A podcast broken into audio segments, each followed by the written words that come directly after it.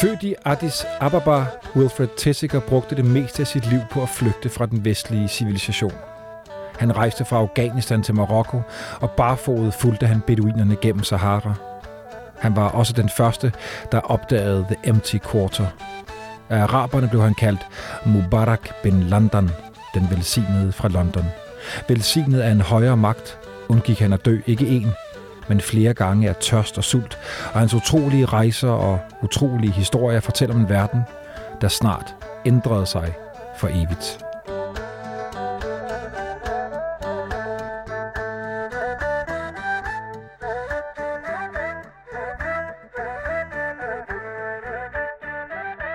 Du lytter til den yderste grænse. Jeg hedder Bjørn Harvi, og vi er nu i gang med den 9. sæson. Tak fordi du lytter med. Vi skal i gang med de mest vanvittige, de mest ekscentriske, galninge og the weirdos. De mest originale eventyr og opdagelsesrejsende. Og dagens gæst her i studiet er efterhånden en klassiker i den yderste grænsesammenhæng. Jesper Kurt Nielsen, velkommen. Tak. Du er museumsinspektør her på Nationalmuseet, historiker, forfatter, og så har du også gæstet den yderste grænse efterhånden rigtig mange gange, så det er så dejligt, du er, er med, Jesper. Øh, for et par måneder siden faldt jeg over et fantastisk billede. Et billede, som er cover på dagens podcast. Et billede, som ligger på bordet mellem os. Jeg ved ikke, hvad det var, Jesper, med det her billede, men jeg blev så fascineret af, af den mand, jeg så på billedet. Jeg synes, han så så, så rå og så sej og så vild ud.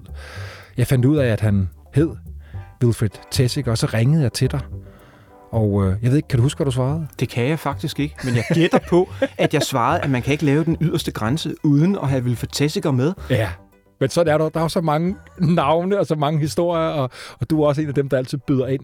For du sagde, ham bliver vi simpelthen nødt til at lave et afsnit på. Så det gør vi i dag. Billedet er fra, øh, fra Oman, det er fra 1948. Og øh, fortæl, hvad vi ser på billedet. Vi ser en, øh, en meget høj mand, Øh, han er solbrændt, han sidder i arabisk klædedragt med en stor, imponerende djerba, en kniv, krum kniv øh, foran sig, som de lokale. Han har øh, bundet et klæde om hovedet, og øh, så har han altså øh, faste stigende øjne og en brækket næse. Og han, ser jo, han ligner jo en, der har brækket næsen tre gange, og det er fordi, det har han rent faktisk. det bliver du nødt til at fortælle noget om. Han var bokser, øh, og han boksede, øh, boksede sig øh, både frem i livet, men, men også i skolen, øh, og gik faktisk fra øh, på, øh, på Eton, øh, hvor han startede i let fluevægt til ende i, øh, eller undskyld, i fluevægt, og øh, endte med at bokse i, i let sværvægt. Øh, så han var, en, han var en stor dreng, og han var, en, han var berygtet som bokser, fordi han var aggressiv og voldelig. Det kan være, at vi kommer tilbage til det. Mm. også den barndom og opvækst gjorde ved ham, Jesper. Men ja. du, øh, du fortalte mig, inden vi, vi trykkede play, at øh, vi faktisk kunne have vist, vi kunne have haft to billeder liggende af ham, måske endda endnu flere. Du siger, at, at han var flere personer. Hvad, hvad betyder det? Det var en samtidig med, at han var en person, øh, som havde succes med sine ekspeditioner, fordi han integrerede sig med de lokale, som vi kan se på billedet. Han klædte sig som de lokale, spiste som de lokale, talte deres sprog. Men han havde også en anden personlighed. Og det var den klassiske englænder. En englænder, som vi i dag øh, måske kun har en fantasi om eksisterede, når vi ser tv-serier og, og film. Men øh, hvis vi havde set et billede af ham i nålestribet habit, blankpusset Oxford-sko, øh, øh, rullet paraply og en bowlerhat på hovedet i en skræddersyet habit fra Savile Row i London, så havde det også været et korrekt billede af, af, af Wilfred Tessiger. Du har kaldt ham øh, en af de sidste gentleman explorers. Hvad, hvad betyder det? Han øh, kom fra en bestemt social klasse, hvor man ikke talte om penge, og det, måske havde man ikke så mange penge, men til gengæld havde man forbindelser, øh, og man havde netværk. Øh, og det betød, at han kunne bruge hele sit liv på at rejse uden egentlig at have et, dagjob, ligesom alle os andre, øh, så blev det hans liv at rejse. Men han kunne gøre det uden at være formue, men han kunne kun gøre det på grund af sit sociale ophav og sin, sin klasse. Jesper, vi er jo i gang med den her sæson, som vi kalder den om de mest ekscentriske og de mest gale opdagelsesrejsende. Passer det ja, det på gør? Det. Ja, det gør det. Han, øh, han er en personlighed, som... Øh, som er svær at beskrive, øh, fordi han er en så indelukket og kompliceret person, og så anderledes. Men det er den anderledeshed, og det er den unikhed, der gør, at han var i stand til at gennemføre de her øh, ekspeditioner, som var så strapasserende, at man har svært ved at forestille sig, at mange andre kunne gennemføre det.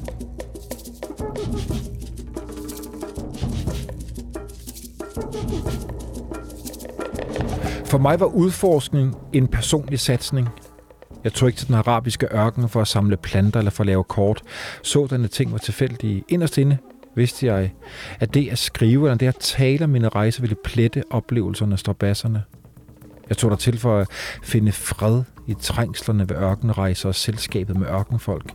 Jeg satte dem et mål på disse rejser, og selvom målet i sig selv var ligegyldigt, måtte dets opnåelse være enhver indsats og offer værd.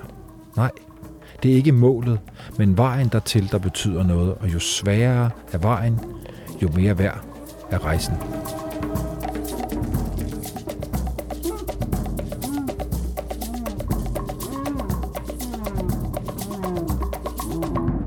Du siger, at, øh, at han var en person, hvor skader og sygdom skulle gås væk. det skulle de, og man har nærmest indtryk af, at, øh, at han var lidt øh, småmasochistisk. Han var jo også rundet af et skolesystem. Han kom som øh, barn på kostskole, øh, hvor en, øh, en pædofil øh, rektor øh, tævede ham til blods. Øh, så han var vant til at få tæv. Måske var det også derfor, han blev bokser, da han kommer til Eton, og senere på Oxford, hvor han bliver kaptajn for bokseholdet, fordi han, øh, han ville frem. Han ville, også, øh, han ville ikke være et offer, han ville slå fra sig. Var han en, var han en som folk slog sig på? Øh, det gjorde de mundtligt. Han kunne være ganske hård i sin kritik. Det var han muligvis også, fordi han var så hård over for sig selv. Og så bliver man måske også nogle gange, så forventer man det samme af andre. Han stillede meget store krav til sig selv. Så store krav, at meget få andre kunne, kunne leve op til det. Og det finder vi også ud af, når vi senere taler om hans, hans livsforløb, ikke mindst under 2. verdenskrig. Det var, øh, han var skabt af et helt særligt stof der vender vi sikkert tilbage til Jesper, for jeg kunne godt tænke mig, at vi, vi i hvert fald her ret tidligt i vores samtale kommer ud på tur. Og, og der er jo rigtig mange der er. ekspeditioner, vi kan tage på. Så ja. ligesom den, vi måske øh, har fokus på i dag, det er den her, der går til The Empty Quarter. Hvor er det i verden? Det er øh, syd for Saudi-Arabien, øh, Oman. Øh, og det, der gør The Empty Quarter interessant, det er ikke alene, det er en ørken, for dem er der en hel del af, øh, men det er den største sandørken i verden. Og som vi snakker om lige inden udsendelsen gik i gang, så har man sagtens stå i en ørken og føle, at det gør man så ikke, fordi vi har et billede af, hvordan ørkener ser ud. Det billede, vi har, det var den ørken, han rejste i. Men han, han havde også trænet til det. Han øh, var jo født, som sagt, i øh, øh han var jo født i Etiopien, hvor hans far arbejdede som, øh, som britisk øh, embedsmand.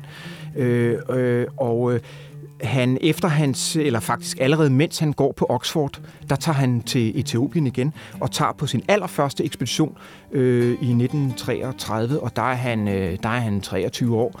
Øh, og, og der finder han blandt andet Avasflodens munding, øh, og han øh, rejser også andre steder, hvor ingen har rejst før. Og årsagen til, at ingen har rejst der før, det er fordi, det er farligt på grund af klimaet, på grund af vilde dyr, øh, men også på grund af de mennesker, der boede der. Han var ligeglad som 23 år, så han havde gået i den rigtige skole. Så The Empty Quarter, der er jeg husker han, det som hedder The Unknown Quarter. Kan man, bruger, bruger man uh, Man begge? bruger begge det. Okay. Øh, men man kan sige, efter han var der, så var det måske lidt mindre unknown. men det er også, det er også The Empty Quarter. Det er jo, det er jo begge dele.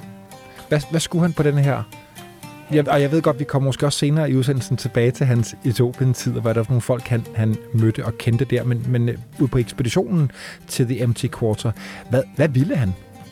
Hvis du spørger mig om, hvad han skulle, så er det ikke det samme som det, han ville. Okay. Øh, det, han skulle, det var, at han skulle finde græshopper. Øh, det var sådan, at den engelske civiladministration, eller koloniadministration, havde meget stor fokus på Sudan af geostrategiske årsager var Sudan vigtig på grund af, øh, på grund af Suezkanalen og på grund af Nilen. Øh, det betød meget for adgangen til blandt andet Indien, som var kronen i den britiske imperiale juvel. Øh, derfor vil man godt undersøge alt om Quarter. Blandt andet om, hvor de store græshoppesværme opstod. For hvis man kunne finde ud af, hvor de opstod, så kunne man slå dem ned, inden at de nåede frem til Sudan og til det sydlige Ægypten. Så han skulle ud og finde øh, øh, græshopper. Men det var ikke det, han ville. Det, han ville, det var, at han ville væk fra den vestlige civilisation. Han ville være alene, og han ville være sammen med rigtige mænd, med hårde beduiner øh, og hårde mænd ude i ørkenen. Så ville han i øvrigt også gerne øh, opleve noget andet, og så ville han jo også gå på storvildjagt, som var hans store passion.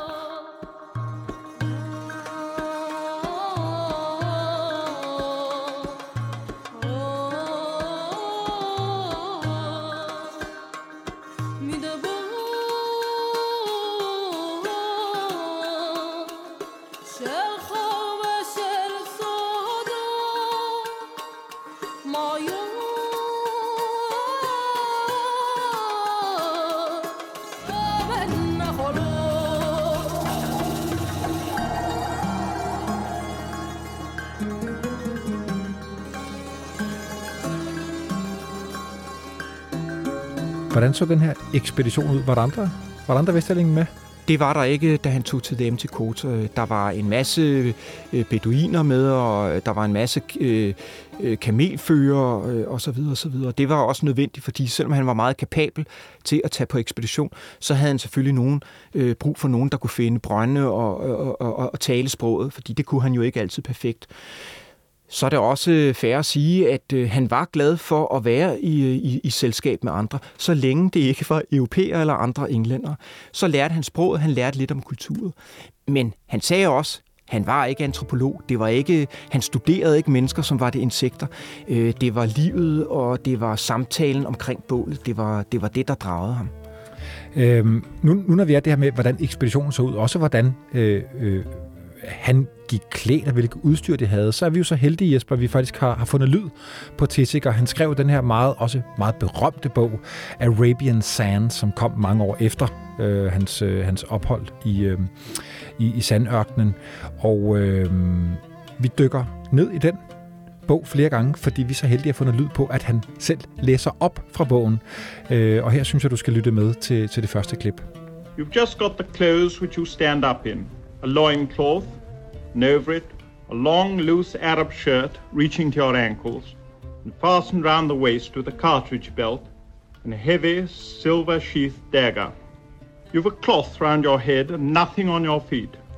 You've no other clothes, so you can't change them, and they get pretty dirty and tattered after a time. You grow a longish beard and your hair round your shoulders. Then you've got a rifle, a goat skin for water, and another with some flour, dried meat, and perhaps some dates in it. You may have a cloak or blanket to wrap yourself in at night, and you just sleep on the ground beside your camel, wherever you happen to be.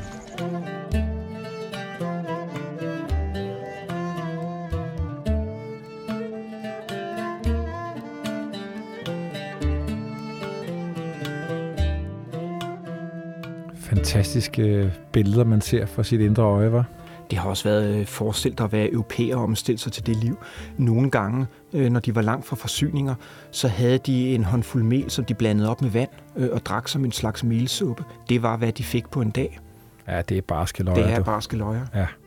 Jesper, så er det jo sådan, at jeg for et par dage siden skrev til dig, fordi jeg havde forsøgt at researche på Tessiker og fandt ud af, at den her meget berømte bog, Arabian Sands, var skrevet jeg ved ikke om hele bogen er den, men en stor del af den er skrevet i København. Så jeg skrev til dig, og så skrev du, jeg går ned i sagen.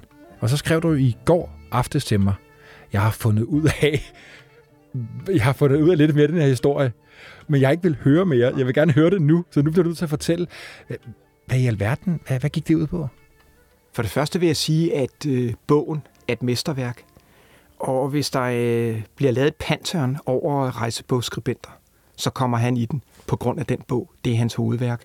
Det er sproget, det er den måde, han beskriver mennesker på. Men han sidder i København, mens han beskriver den her ekspedition. Og hvorfor sidder han så i København? Han sidder faktisk øh, nede på Park Hotel, Jarmers Plads. Det er det, der hedder Fox Hotel i dag. Øh, han tager til København fordi han bliver distraheret i London. Så derfor så leder han efter det kedeligste sted i verden, og så finder han et, et sted, tog, toget øer, det ultimative tule, hvor det regner, og hvor mennesker og alt er kedeligt, og der ikke er noget at foretage sig. Og det er København. Og derfor er han i København. Ej, hvor er det skørt.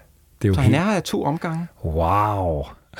Og bogen er så, så vidt jeg husker, bygget på, ikke nødvendigvis på, på bag, på dagbogsnotater, men på breve, han sender hjem til Ja, sin han mor. laver nemlig ikke, han skriver ikke dagbøger, han, han har en fast livsledsager, han bliver aldrig gift, men han, øh, han holder utrolig meget af sin øh, mor. Hans far dør øh, ret ung af hjerteslag, øh, men han har et meget, meget varmt forhold til sin mor, som han ser så ofte han kan. Han bor også sammen med hende i London, til hun er 90 år eller noget af den stil, men han skriver mange breve hjem til ham, og det er baseret på de breve, at han, øh, han skriver sine bøger.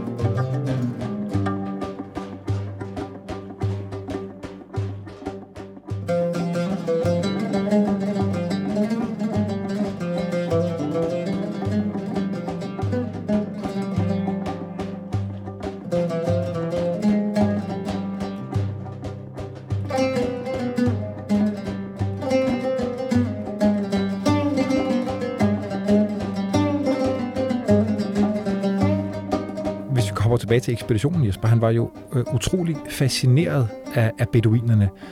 Også, man kunne kalde det den edle vilde, og meget afhængig af dem, og, lær, og lærte meget af dem. Hvad, var, var det det primære? Du sagde du også, at han gerne ville væk, men, men var han fascineret af de her folk? Ja, han, var, han, han var en håbløs romantiker. Det, er, det må man også sige. Han, han oplevede som barn, da hans far arbejdede i Addis Ababa i Etiopien, der så han en, øh, en militærparade, som den udspillede sig på det tidspunkt. Øh, og han blev dybt fascineret af klædedragter, farver og lugte og lyd. Og, og det var det, han øh, forfulgte resten af sit liv. Det var simpelthen det, farve, det farverige, det eksotiske.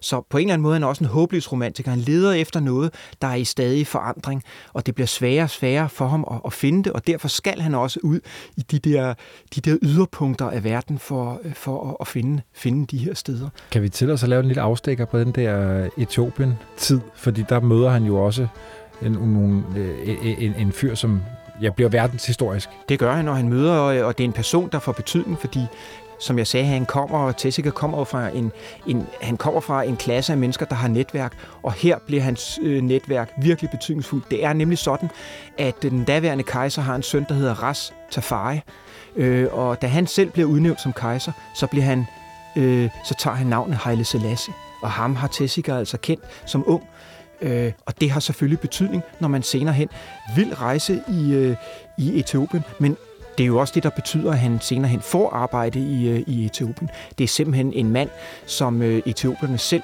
øh, stoler på. Han bliver jo også på et tidspunkt personlig rådgiver for, øh, for øh, Haile Selassie. Wow. Så han, er, han opfatter på mange måder, øh, så opfatter han Etiopien som øh, sit hjem.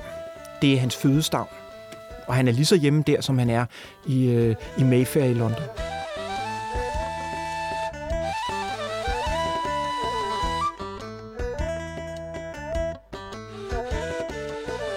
Sikke en vild afstikker. Ja. så Haile Selassie er alle, ikke? Det er hans personlige ven. Wow. Jesper, tilbage til, til uh, The Empty Quarter, hvor han jo uh, er på ekspedition med, med beduinerne. Hvad, hvad, tror du, der var? Hvad, hvad tror du, der gjorde, at du siger, at han, han holdt meget af at sidde omkring bålet med dem og være fascineret af dem? Hvad var det, han var så fascineret af? Jeg tror, at han på mange måder følte, at det var et ukompliceret liv. Fordi det drejede sig om at overleve, det drejede sig om vand, det drejede sig om den næste oase, øh, det drejede sig om målet fra A til B. På mange måder et ukompliceret liv, et farligt liv, og et på til tider dramatisk liv, når der var vilde dyr, øh, når der var røver, eller der var tørke eller storm, men alligevel et ukompliceret liv. Og han, han øh, modarbejdede hele sit liv modernitet. Han var imod biler, han havde fly. Han fik først en bil, da han var 70, og det var en nød.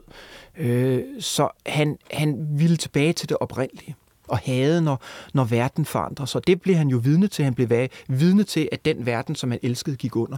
Det gør vi i øvrigt alle sammen, skulle jeg hilse at sige. ja, det, det er jeg gammel nok til at kunne sige. Men, men lige præcis også der, hvor de meget, meget, meget få år efter han rejser derfra, er det jo en, en helt anden verden, der begynder at udspille sig i de her lande, ikke? Med, med, hvor de finder olien og så videre. Men det kan være, at vi slutter af der. Jesper, for jeg, det er så fint, det her, du, du, du fortæller om, om hans fascination af, af beduinerne, og også det, det, måske det simple liv, for det fortæller han jo selv, skriver om i bogen, og det har vi også lyd på. Så lyt med her, hvor Tissinger fortæller om, om fascinationen af beduinerne og deres tætte øh, relation til, til kamelerne.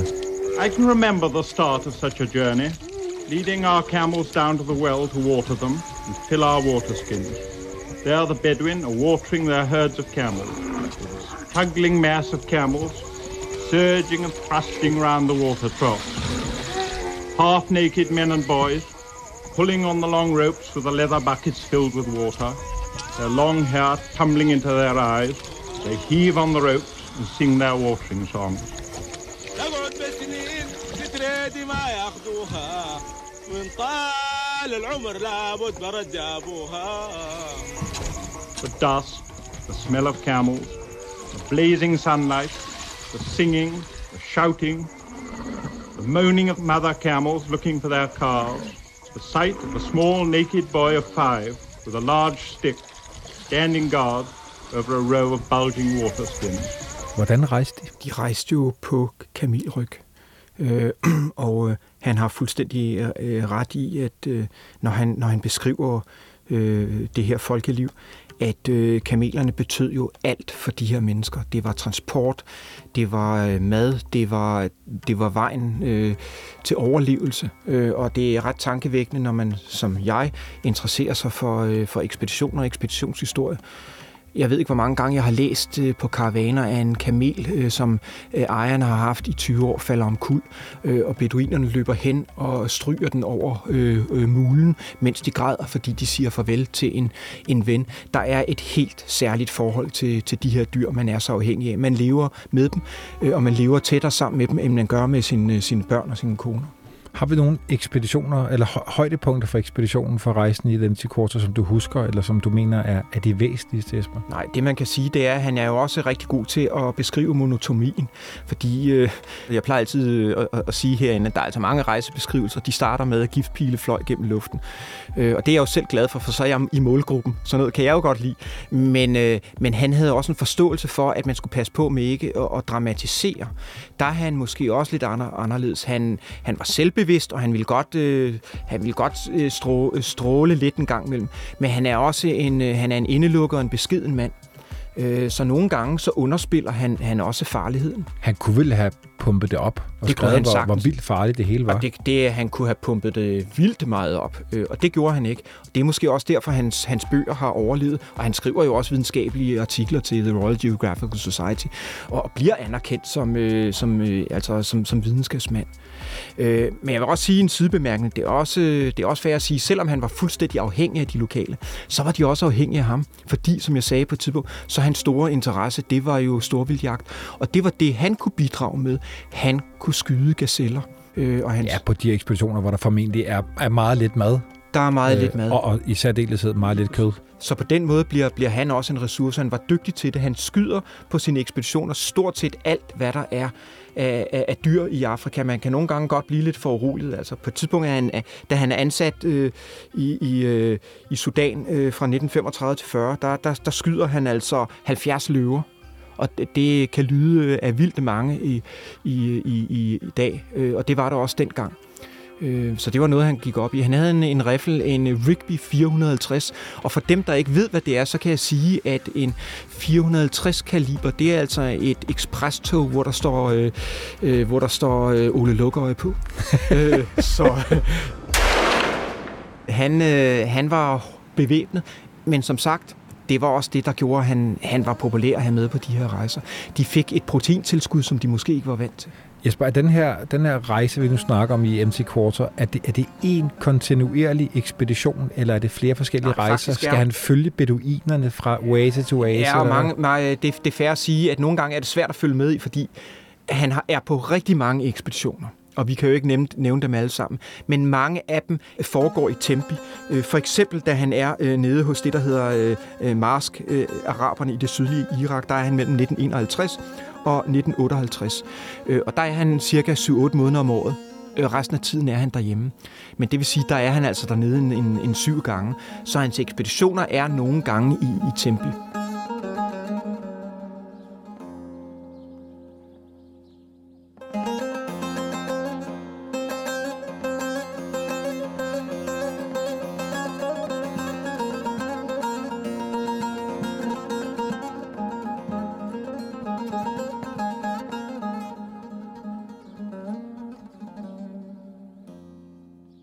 Nu siger du, at han, han, underspiller, af forskellige årsager underspiller det, det dramatiske, det der ellers skulle være blevet pumpet op. Og det er måske årsagen til, at vi, at vi stadigvæk har lyst til at læse det.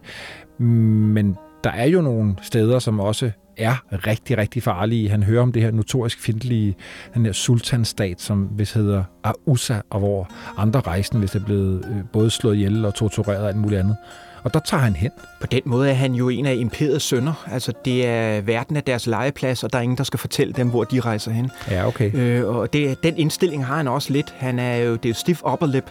Altså, det er en, det er en, det er en englænder, der kender sit eget selvværd. Selvom han kan lide at være sammen med araberne, så er han englænder med, med stort E. Øh, og hvad sker der så, når han kommer til Der Ausa? sker det, at... Øh, det er, det er den lokale sultan meget, meget vred over, og han, han ender faktisk, så vidt jeg husker, så ender han 12 timer i fængsel. Men øh, så er der altså nogle, øh, nogle, engs, nogle embed, en, britiske embedsmænd, der fortæller, at øh, det er altså Wilfred Tessiker. Øh, og, og, så der er han et navn? Der er han et navn, og øh, så bliver han altså lige pludselig modtaget som en æret gæst. Jeg sidder og tænker på, hvad det, hvad det vigtigste er ved ekspeditionen i det MT Quarter, fordi når jeg sidder og, og, og læser dele af bogen, jeg har ikke læst den hele, men dele af den, så er den jo så er den der fascination for ørkenen, Jesper. Jeg har fundet et, et citat, som du måske kender, men, men jeg synes, det var meget smukt, fordi Tessiker skriver i bogen, at følgende. Jeg var overvældet af storheden, af stillheden, af sandets klarhed. Jeg følte mig i harmoni med fortiden, rejste som mænd har rejst gennem ufortalte generationer tværs over ørkenen, afhængig af deres kameler og deres nedarvede færdigheder for at overleve. Altså det er jo sådan, det er næsten sådan, som vi sidder og håber på, at man kunne tage på ekspedition i dag. Ikke? Det, altså det på den det. gammeldags måde. Ikke? Ja, det er det. Ja. Men der er ingen tvivl om, at ørkner er jo så fremmedartet for de fleste mennesker. Men der er også noget storladen. Du ved, der er et gammelt øh, ord, der siger, at øh, store bjerge øh, og, og, og havet gør mennesker små, men det gør ørkner altså også. Jeg har været et par stykker, øh, og, og det gør de også. Det er, det er ret overvældende, og ørkner er smukke, øh, og de er meget mere øh, fyldte med liv, end man umiddelbart skulle tro, både dyreliv og på alle mulige øh, måder øh, øh liv. Mm. Det, det gør jo så også, at hans ekspedition er en succes, fordi jeg mener faktisk i The Empty Quarter, der mener at han samler, han skyder skyder dyreskin og, øh, og, og fugleskin og tager med hjem. Og jeg ved i hvert fald, at på hans første ekspedition, hvor han finder Avashflodens øh, munding i, i det sydlige Etiopien, der har han over 800 fugleskind med hjem. Så det er også, øh, altså der bliver sendt noget med hjem til, til England. Øh, så det er ikke kun den fysiske, altså det er ikke kun fortællingen. Øh, det er, øh, han, han er også på en, i en indsamlingsproces. Men spørgsmålet om det var noget, han egentlig havde, om, om det var noget, han brændte for. Jeg tror, det var noget, han gjorde af nødvendighed. For grundlæggende, så var han hele tiden i bevægelse. Mm. Han blev jo sjældent et sted, før han blev rigtig gammel. Men det var rejsen, der betød noget.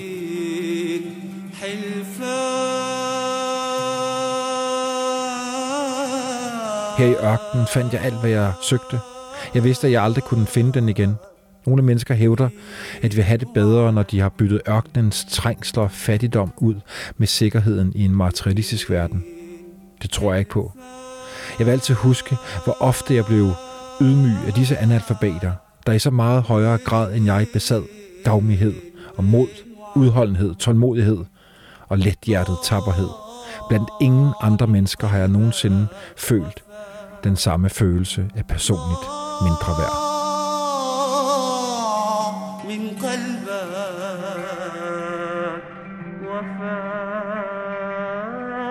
Hvorfor skulle det være så hårdt?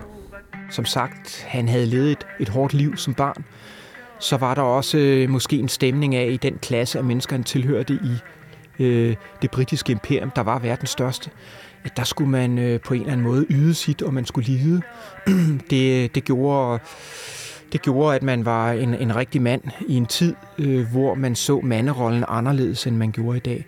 Det betyder jo også, øh, må jeg nævne i en sidebemærkning, at øh, under krigen skal han selvfølgelig også tjene i, øh, i hæren, ligesom alle andre. Øh, og der vælger han jo altså heller ikke et hvilket som helst regiment. Altså, først så, så kommer han jo til at, til at tjene. altså, først så, så tjener han i The Sudan Defense Force, og det er sådan en, øh, ja, det svarer vel lidt til, til hjemmeværnet her i, i, i Danmark. Men øh, så finder han jo ud af, at der, øh, der er sådan et begreb, der hedder Churchill's Gentleman of Ungentlemanly Warfare. Og det er jo. SOE Special Operations øh, Executive. Det er nogle hårde drenge, men han finder ud af, at der er nogen, der er endnu hårdere. Så han forsøger at komme ind i Long Range Desert Group. Der kommer han så igen, men han kommer ind i SAS. Og det er ikke Scandinavian Airlines, jeg taler om. Det er selvfølgelig Special Air Service. De hårdeste er de hårde. Og der kommer han ind og kører patrulje i, øh, i Land Rover. Og det er ganske hårdt. Kører om natten, navigerer efter stjernerne, lever faktisk det liv, han kommer til på ekspedition. Og når de ser øh, tyske lejre, jamen så tager man ladegreb på sit tunge maskingevær, øh, gør sit arbejde og kører videre. Så han har jo nogle rigtig, rigtig gode forudsætninger, også inden han tager ud i det MC Quarter, ikke? Det må man sige, når det Og bliver måske hele farligt. tiden skubber. Lige præcis. Man kan sige, når det blev farligt i det MT Quarter, så blev det aldrig så farligt, som det havde været øh, i Nordafrika. Men han skal hele tiden skubbe grænserne. Det skal han. Og Mm. han var grænseløs. Ja, det er godt sagt. Det, det var han.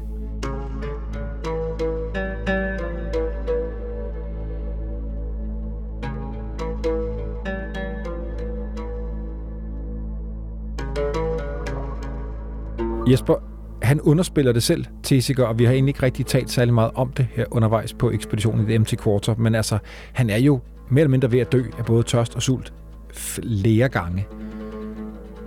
Kan du, kan du huske de scener der? Hvad, hvad, hvad er det, der... Altså, det, det, det er jo stort set på alle hans ekspeditioner, som sagt, der er jo utallige, men, men der er jo en ekspedition øh, efter The MT Quarter, hvor han er oppe i Hindu Kush i, øh, i Pakistan, hvor han blandt andet har bylder, og han har han har korsbåndsskade, og han har noget med akillescene, og, og der gør han simpelthen op med sig selv, at der er kun en kur, og det er at gå det væk.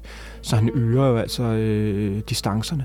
Og så kan man spørge sig selv, øh, hvor, hvorfor gør man det? Og, og der er flere forklaringer. Der er ingen tvivl om, at han nød at være sammen med lokale, der anerkendte ham som en, der var lige så hård og stærk som sig selv. Men var det der noget, han har lært tilbage fra sin, øh, Det er klart, hvis man skal overleve på en, skoletid? hvis man skal overleve på en kostskole som dreng, hvor man ingen venner har, og hvor man bliver pisket til blods og får ar efter øh, de tæv, man har fået af sin rektor, senere hen bliver nødt til at blive boksemester for at kunne overleve både på, på Eton og, øh, øh, og på Oxford, så er det klart, så er man også så er man gået i den hårde skole. Øh, Så på en eller anden måde, så, så lå det også øh, til ham, øh, sådan den der næsten masochistiske udfoldelse på en eller anden måde. Så vil jeg også lige nævne, at man, skulle, man skulle han straffe sig selv?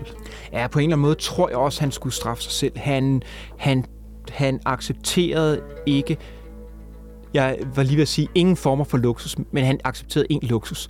Det var sukker, chokolade og honning. Han var, han var Peter Plys, når det galt chokolade og honning. Øh, altså det kunne han, han kunne finde på at stjæle honningglas, øh, også når han var på ekspedition. Men ellers så, øh, så led han jo altså, og han skiftede ikke tøj. Han øh, nogle gange, så øh, når sandalerne var slidt op, jamen, så gik han jo med bare fødder. Øh, og Var, var det for at blende det ind, eller fordi det skulle gøre ondt? Altså, der er også, du ved, der er to ting i det. Den ene er, at i samtiden var der nok også en opfattelse af, at hvis man ikke led under ekspeditioner, så havde det ikke været en rigtig ekspedition. Det allerbedste var jo, øh, hvis man døde, ligesom Scott for eksempel, så var man virkelig en held, ikke? Så var man gået i døden for imperiet, men det næstbedste var, at man havde lidt, eller i hvert fald havde været livsfarer. Øh, Ja, tæt på at blive spist af bjørnen, ikke? Ja, lige præcis. Og øh, hvis man ikke havde været det, ja, og ikke rigtig en ekspedition, så er der jo også et element i det, at jeg tror også, han, han øh, den tid var der en særlig form for, for maskulinitet, og han ville også bevise, at han var en rigtig mand. Og vi har talt lidt om, at han jo også havde sådan, altså, han, kunne, han, han var en, på nogle måder havde han også en feminin side, for at sige det som det er, øh, og, og var langt mere tiltrukket af, af, øh, af mænd, end han var af kvinder. Men det ændrer ikke ved, at derfor havde han måske også en, en øh, der var noget, han skulle bevise. كلامي. بعد أحكم واتحكم أنا اترجاك وحبيبي. كلام الناس دي جابوا عني. كله كذب لا تظلم. أنا اترجاك بس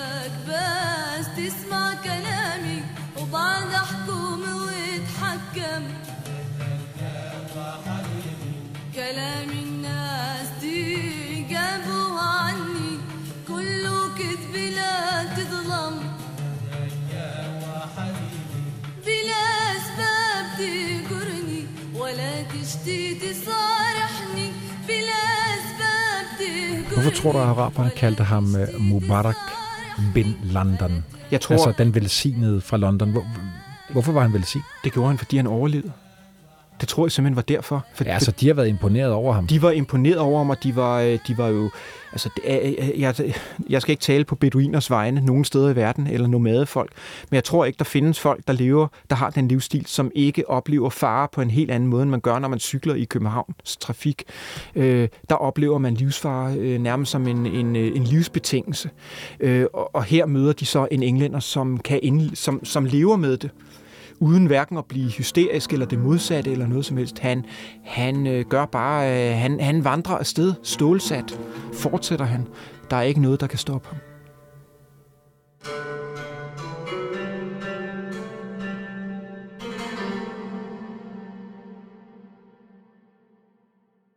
De, de, de ting, han, øh, han har, øh, ikke fordi vi skal snakke eftertiden allerede, for det skal vi ikke, men han undervejs, så skriver han jo brev om til sin mor, der også bliver bogen.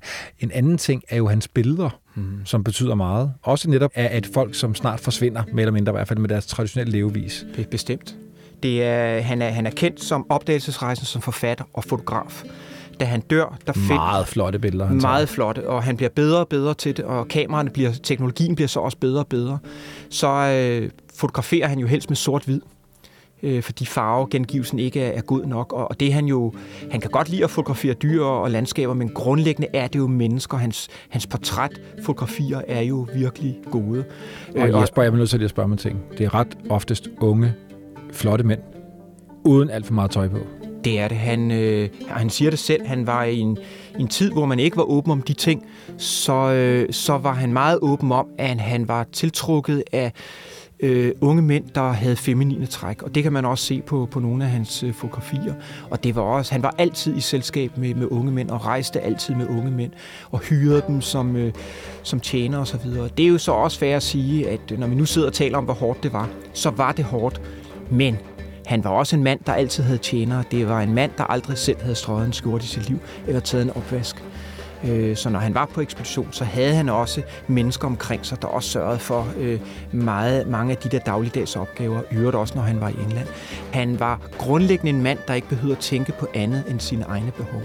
Men jeg synes, det, der gør ham interessant af mange forskellige årsager, det er jo også, at han ikke er en mand, der nødvendigvis isolerer sig. Du siger det der med, at han, han sidder omkring bålet om aftenen og lytter til historierne. Han lærer sproget. Altså, øh, er det unikt for den tid, at man på den måde engagerer sig og er en del af ekspeditionen og ikke ser sig som en, der er meget hævet? Jeg tror, mange af os har, det havde jeg i hvert fald indtil jeg begyndte at beskæftige mig med ekspeditionshistorie, har et billede af, af den hvide mand i tropetøj og tropehjelm og, og sin dobbeltløbede elefantrifle øh, og, og, og ridestøvler. Det er en, der er en kerne af sandhed i det, selvfølgelig er der det, men man må også sige, at de mennesker, der havde størst succes på deres ekspeditioner, det er dem, der også forstod de lokale. Knud Rasmussen er måske et meget godt eksempel. Øh, han går jo netop i sine isbjørneskinsbukser og, øh, og sin, øh, sin sælskinsdragt og så videre. Så vi har masser af eksempler på, på dem, der har succes. Det er dem, der integrerer sig. Så på den måde er han ikke unik. Det, der gør ham unik i den sammenhæng, er måske hans talent for det. Fordi det er jo ikke sådan, at han bare lærer et sprog. Han lærer jo et nyt sprog, uanset hvor han er. Og han er jo mange steder, altså, og nogle af de sprog er jo øh, øh, nuer i, i Sydsudan er et uhyggeligt svært sprog.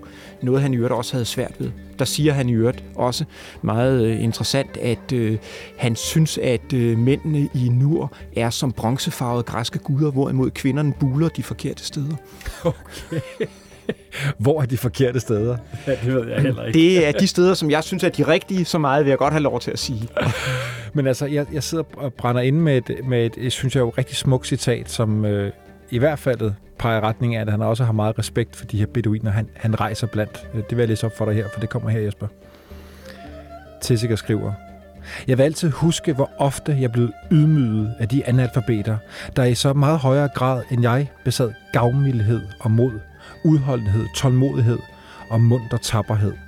Blandt ingen andre mennesker har jeg nogensinde følt den samme følelse af personlig underlegenhed. Og det er jo ret fint med en mand, der så formentlig er så ekscentrisk og så vild, har respekt for de folk, han, han bruger så mange år sit liv sammen med. Ja, Jeg tror også på en eller anden måde, så, øh, så finder han det fællesskab, han ikke havde som barn. Han var jo ensom, både på kostskole og på Eton, og faktisk også i universitetet. Øh, og, og på en eller anden måde, så har man en fornemmelse af, at han er den sidste spejderdreng. Øh, og han, øh, han sidder med sine, øh, sine drengevenner øh, rundt om bålet. Øh, det er, jeg tror, det var en søgen efter noget, han aldrig havde haft tidligere. Og der er ingen tvivl om, at øh, hans barndom øh, påvirkede altså hans, hans voksenliv. Det er noget, han, han vender tilbage til igen og igen. Og hans øh, søgen efter at komme ud til de edle vilde, det passer så godt, for det er det sidste lydklip, jeg har gemt til dig i dag. Jesper, det skal du lige høre. Hans egne ord på i bogen, og her på lyd, hvad det var, han så egentlig gerne ville finde derude. Prøv lidt med en gang. The important thing for me in every case was that I should be traveling, if possible, in countries and among people who'd had no previous contact with the outside world. And above all, that I'd be traveling as they traveled, on foot or with camels or with mules in Ethiopia and so on. And a third of my life, I suppose, I've been in places which had never even heard an engine.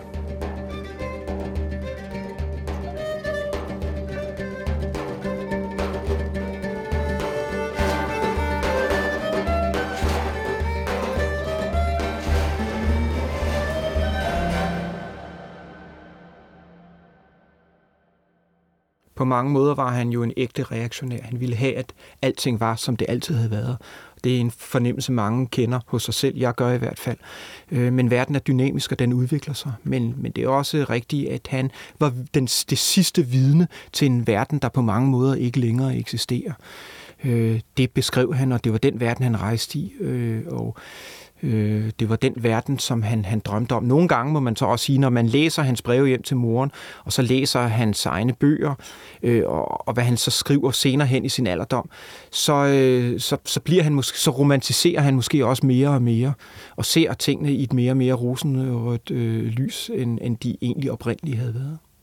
Hans bog bliver i dag omtalt som øh, en, øh, en utrolig, et utrolig vidnesbyrd for en tid, som, som jo så snart forsvandt, og du siger også, at det er en af de, af de mest øh, spændende bøger, du, du, i hvert fald, du vil putte den ind i den, den her kanon, hvis man skulle Lige lave præcis, ja. den. Hvad er det, den kan, Jesper? Den, øh, for det første beskriver den som sagt en verden, der ikke eksisterer længere.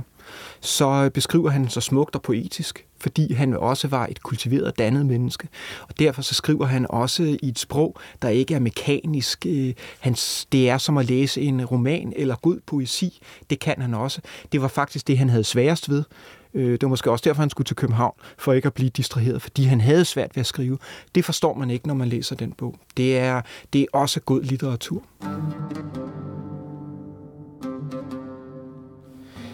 Øh, ved du hvad, jeg har lige et citat her, når jeg bladrer i bogen, som, som er ret interessant, fordi det fortæller også lidt om hans, øh, hans menneskesyn. Fordi han siger faktisk på et tidspunkt, at han ikke opfatter sig selv som en øh, akademiker. Øh, og han studerede ikke øh, mennesker som øh, en sommerfugle øh, samler. Det var individet, det var den person, der var bag facaden. Det var det, det, det, var det der trak, øh, tiltrak ham. Det, det var altså personen og mennesket. Men samtidig så, så er der så også et andet citat, som også er ret sigende. Det fortæller lidt om, hvor, hvad skal man sige, hvor, hvor kompliceret han også var som menneske, fordi han havde ikke... Øh, han havde det ikke særlig godt med mennesker, der forandrede sig. Altså, han kunne godt lide simple mennesker, enkle mennesker, folk, der ikke havde skjulte dagsordner. Men, men dem, der gjorde ham øh, ukonf- altså, der ikke, der irriterede ham, det var folk, der begyndte at tilnærme sig vores livsstil og begyndte at klæde sig som, øh, som de lokale. Han skriver her, øh, de semi-uddannede og, og dem, der øh, havde gode manerer osv., dem brød han sig ikke om. Der var, øh, det var som om, de bedrog deres egen kultur. Og der kan man sige, der er han jo både reaktionær, men også lidt kompliceret, fordi der er han på en eller anden måde overdommer. Øh, der bestemmer han, at de andre må ikke forandre sig, men det gør han jo selv. Han, han går jo fra at være en typisk britisk skoledreng på Eton og så senere på Oxford, men bliver noget andet og forsøger at være som de lokale. Ja, Så- længere, længere periode er han en beduin. Ikke? Lige præcis, så han må godt forandre sig, men de må ikke. Det er jo ret interessant. På den måde kan man sige, der bliver han så også meget engelsk, ikke? Altså, jeg ved bedre end ja. de lokale. Er det, er det en kritik, han har været udsat for, ja, efter det, bogen kom? Ja, det er, det er en kritik, han har været udsat for. Også at han har det her, han, det har, han har det her idealistiske syn på, øh, på, øh, på verden og på de her mennesker. Det er et udbredt fænomen blandt øh, ekspeditionsfolk. Øh, måske også fordi det er den nemmeste fortælling øh, og, og sige, at det er de ædle vilde. Men, men de ædle vilde er som regel øh, lidt mindre ædle og lidt vildere, end man egentlig gerne vil have, at de skal være. Og det er selvfølgelig og, og svære at styre. og svære at styre, men det er selvfølgelig også, fordi vi alle sammen gerne, vi ønsker, at der er et Shang- Shangri-La, et sted ude i verden, hvor folk lever i en ideel tilværelse. Måske var det også det, han var øh, på, på jagt efter, men, men han har lært, ligesom alle os andre, at når man rejser, øh, så synes jeg selv i hvert fald, den største lærdom er, at kultur er forskellig, men mennesket er ens. Øh, man har de samme drømmer, forhåbninger og ambitioner for sine børn og sig selv og sine naboer og koner, og altså hvad ved jeg. Mennesket er enormt øh, ens. Og det havde han måske, øh, der havde han det måske nemmere med at være med en beduin, end han havde med en englænder. Det er der i hvert fald meget, der tyder på. Han havde jo ingen nære venner udover sin mor. Jesper, du siger, at han, at han øh, rejser ud af, af forskellige, flere forskellige årsager i, i starten af vores snak her. Det er med, at han, at han rejser ud for at på papiret finde græshopper, men måske også for at flygte for noget, eller for at finde sig selv. De der græshopper, dem har jeg siddet og tænkt på. Hvad, hvad, hvad skete der med dem? Altså man kan jo sige, der er jo stadig græshopsværme i Afrika. det fortæller vel alt. Øh, det er vist en kamp op ad bakke, men han, men han gør jo sådan til det, han, han øh, bliver bedt om. Han foretager de her indsamlinger, gør han i øvrigt på alle sine ekspeditioner. Som, øh, og og øh, meget af det bliver, tilgår jo også de, øh, de, de vigtige videnskabelige institutioner. Han forærer blandt andet en masse genstande øh, og donerer genstande til, øh, til øh, øh, hvad hedder det, Pitt Rivers Museet, som, som har øh, en af verdens øh, virkelig gode og fine etnografiske samlinger. Men han publicerer jo ikke alene populærvidenskabelige bøger. Øh, han skriver jo også øh, seriøse artikler, skriver artikler til øh, for eksempel The National Geographic og i andre øh, videnskabelige tidsskrifter, og får også æresdoktorater osv., fordi man anerkender, at han har ikke, han har ikke bare været sådan en, en riffelsvingende storvildjæger, og han har også øh, han har bidraget med ny viden. Hans liv kunne være mange liv. Han når meget mere i sit liv, end øh, hvad, end hvad næsten alle andre mennesker når. Udover alle hans ekspeditioner, og de er jo utallige, så møder han jo Lawrence of Arabia, han møder Ord Wingate, han, han møder øh, Winston Churchill. Altså, der er nogen, der kalder ham manden med de tusind liv, øh, fordi han levede mange flere liv, end øh, de fleste af, øh, af os forundt. I knew well the discomforts of desert travel, the biting cold of winter nights, the blazing heat and blinding glare of summer, the irritation of blown sand, the brackish, indescribably foul-tasting water, hunger, monotony, the long marches and lack of sleep.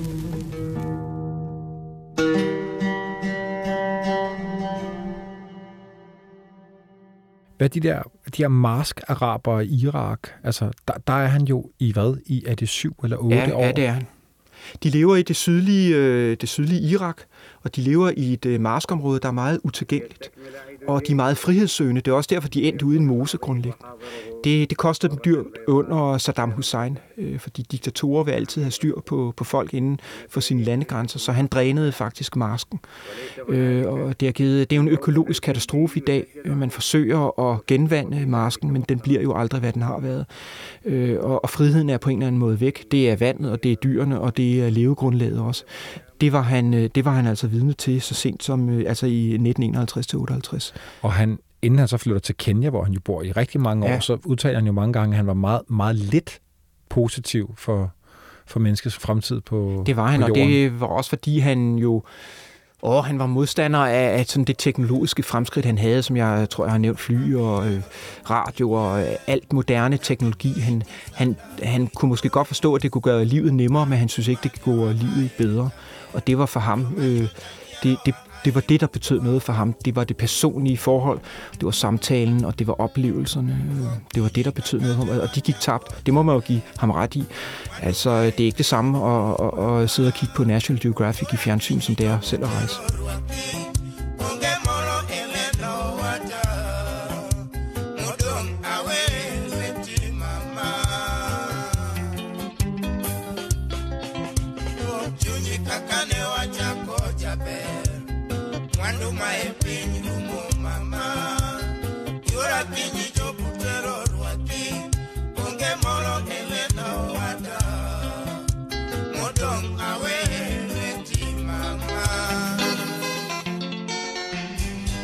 Hvad lavede han i Kenya for 68?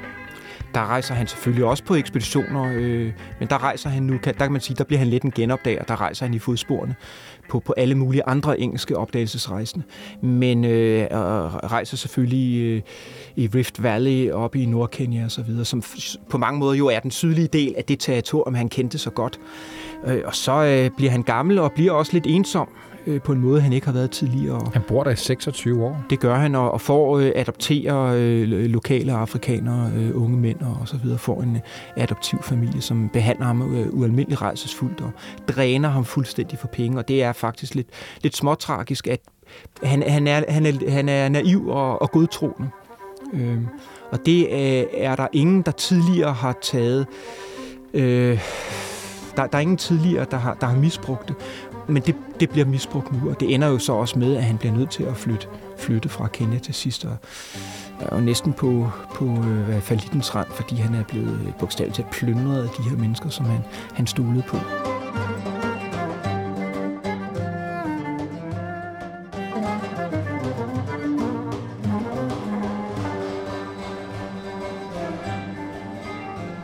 Hvad sker, hvad sker der til, til, til sidst? Ja, så bliver han jo rigtig, rigtig gammel. Han bliver jo hædret. Altså bliver jo... Han får jo, han får jo altså, alle priser, man kan forestille sig. Han, er selvfølgelig, han kan selvfølgelig ikke bare nøjes, under 2. verdenskrig kan han ikke nøjes med at få en kampagnemedalje, der får han tapperhedsmedalje. Selvfølgelig gør han det, når man øh, kender Tessiker, men, men han får jo, han, bliver, han får den knighthood, som det hedder.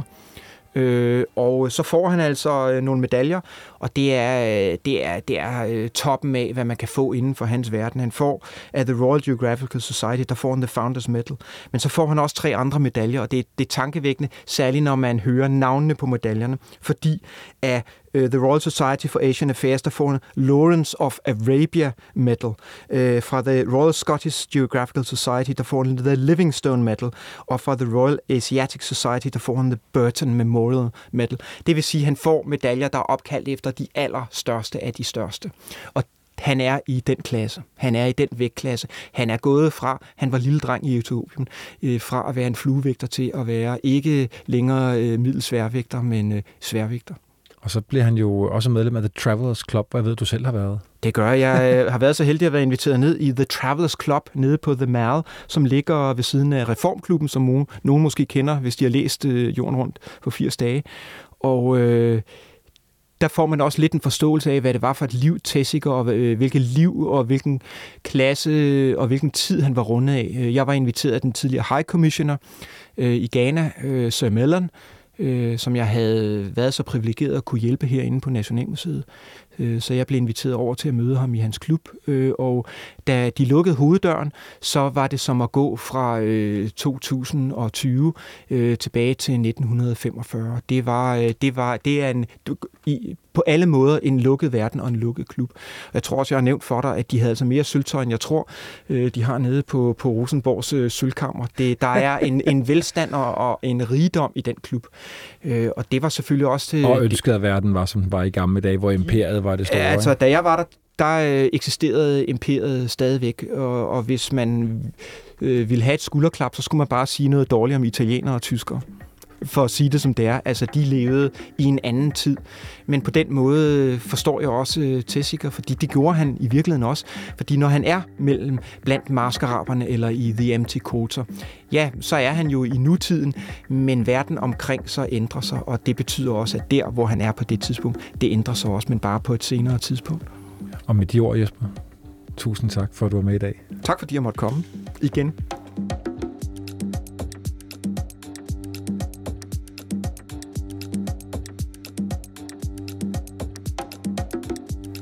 Den yderste grænse er produceret af Jul og Brunse for vores tid og 24-7 med Christoffer Erbo Roland Poulsen som ekspeditionschef på Lyden. En særlig tak til Henrik Ede Lassen og Claus Tause Birkbøl for sparring med historier og kilder.